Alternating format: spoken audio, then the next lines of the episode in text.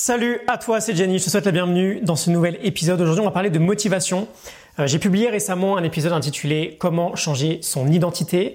C'est euh, le premier module de ma formation Devenir 1% meilleur chaque jour, un programme où on crée ensemble ton système de progression. Et donc, on est finalement sur le sujet, sur le domaine des euh, habitudes cette semaine. Et j'aimerais te partager aujourd'hui une idée formidable qui nous vient de Stephen Guys, un auteur que j'aime beaucoup, qui concerne les trois fameux sweet spots de la motivation. J'aimerais commencer par te proposer deux petits jeux. Le premier, imagine que je te laisse un choix. Si tu veux gagner, tu as deux possibilités, il faut que tu en réussisses une des deux. Premier choix, c'est euh, taper dans un mur. Et le deuxième choix, c'est de marcher au plafond. Bon, il y a de grandes chances, je pense qu'on sera d'accord, que tu choisisses, après réflexion, de taper dans un mur. Euh, bien sûr, ça peut faire mal, c'est pas forcément une partie de plaisir, mais au moins c'est atteignable. On peut tous taper dans un mur. Alors que marcher au plafond, ça semble plutôt cool en apparence, on aimerait bien le faire, mais on ne sait pas faire une force qui s'appelle la gravité qui nous pose euh, quelques problèmes ici. Donc qu'est-ce qui va nous motiver à choisir entre le premier et le deuxième choix? Bah Là en l'occurrence c'est la faisabilité. Le fait que le premier soit atteignable, même s'il n'est pas très gratifiant, il n'a pas beaucoup de valeur, mais le deuxième paraît complètement impossible. Donc on choisit le premier. Deuxième exercice, imagine maintenant que tu dois choisir entre à nouveau frapper dans un mur et embrasser un serpent, embrasser un crotal. Ça me donne des frissons. Lequel tu choisis? Là encore, j'imagine que tu vas frapper le mur. Tu pourrais essayer d'embrasser euh, le serpent, comme l'a fait cet homme en 2017, je te mettrai un lien en description. C'est plutôt simple comme action, ça demande moins d'efforts que de frapper dans un mur. Après tout, c'est juste un, un bisou, un mouvement de lèvres, mais c'est trop risqué, on n'est pas faux. Et donc on va de nouveau choisir de frapper dans le mur, mais cette fois-ci pour des raisons différentes. Premier exercice, c'est parce que c'était plus simple que de marcher au plafond, c'était plus atteignable.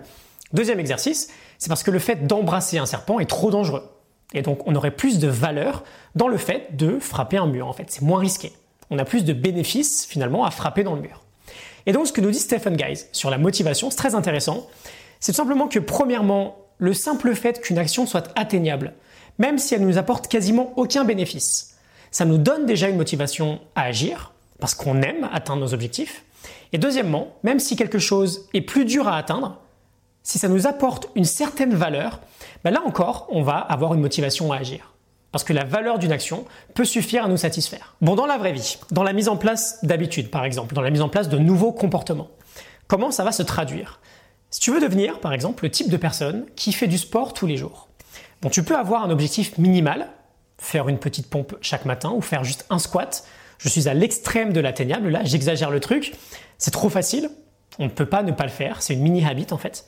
Et donc en faisant chaque jour même si c'est pas grand chose, qu'est-ce qui se passe? On commence à construire une nouvelle identité. Mais parfois, le simple fait que ce soit trop facile, c'est pas assez motivant. Si je suis en forme, par exemple, je veux parfois peut-être chercher la valeur de l'objectif, et donc l'intensité. Et donc je peux très bien aussi avoir de temps en temps un objectif qui sera bien plus élevé. Un vrai workout d'une heure, par exemple, ou d'une heure et demie. Le premier objectif me permet de faire, c'est atteignable. Le second me permet d'être fier de moi. C'est inspirant, je me suis dépassé.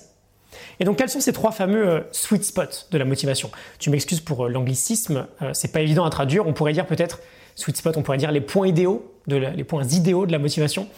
Premier point du coup, c'est le fait que notre action soit complètement atteignable. Pourquoi? Parce que la pensée, bon bah ça, je suis sûr de pouvoir y arriver, c'est très motivant pour nous. La base, lorsqu'on met en place une nouvelle habitude, c'est de commencer petit parce qu'on veut que ce soit atteignable. On veut faire tous les jours. Notre comportement ne change que dans la répétition. On veut faire tous les jours. Donc ce premier spot correspond à une intensité d'action très faible. C'est trop simple pour échouer. Stephen Guys, qui était déjà l'auteur de Mini Habit, nous disait de cette manière-là. C'est stupid small. Too small to fail. Too small to fail. Si je pense que mon action est impossible, ce sera tout l'inverse. J'aurai beaucoup de mal à agir. Donc premier point, le fait que ce soit hyper atteignable. Deuxième point, c'est lorsque notre action nous offre un certain respect. Si tu fais une pompe ou que tu médites une minute, tu pourrais te dire peut-être que bah, finalement tu ne te respectes pas vraiment parce que c'est trop facile. Alors que, par exemple, 20 pompes ou 10 euh, minutes de méditation, bah, c'est déjà plus respectable. On est satisfait de l'avoir fait, on a déjà un petit sentiment euh, d'accomplissement assez sympa. Et on a du coup là une intensité d'action qui n'est plus très faible, mais on va dire qui est moyenne. Et donc, troisième point, bah, c'est lorsque notre action est extrêmement inspirante. C'est le challenge excitant.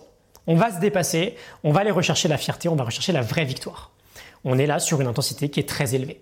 Pour les jours où, bah, précisément, on a envie de se donner plus, de vraiment se dépasser.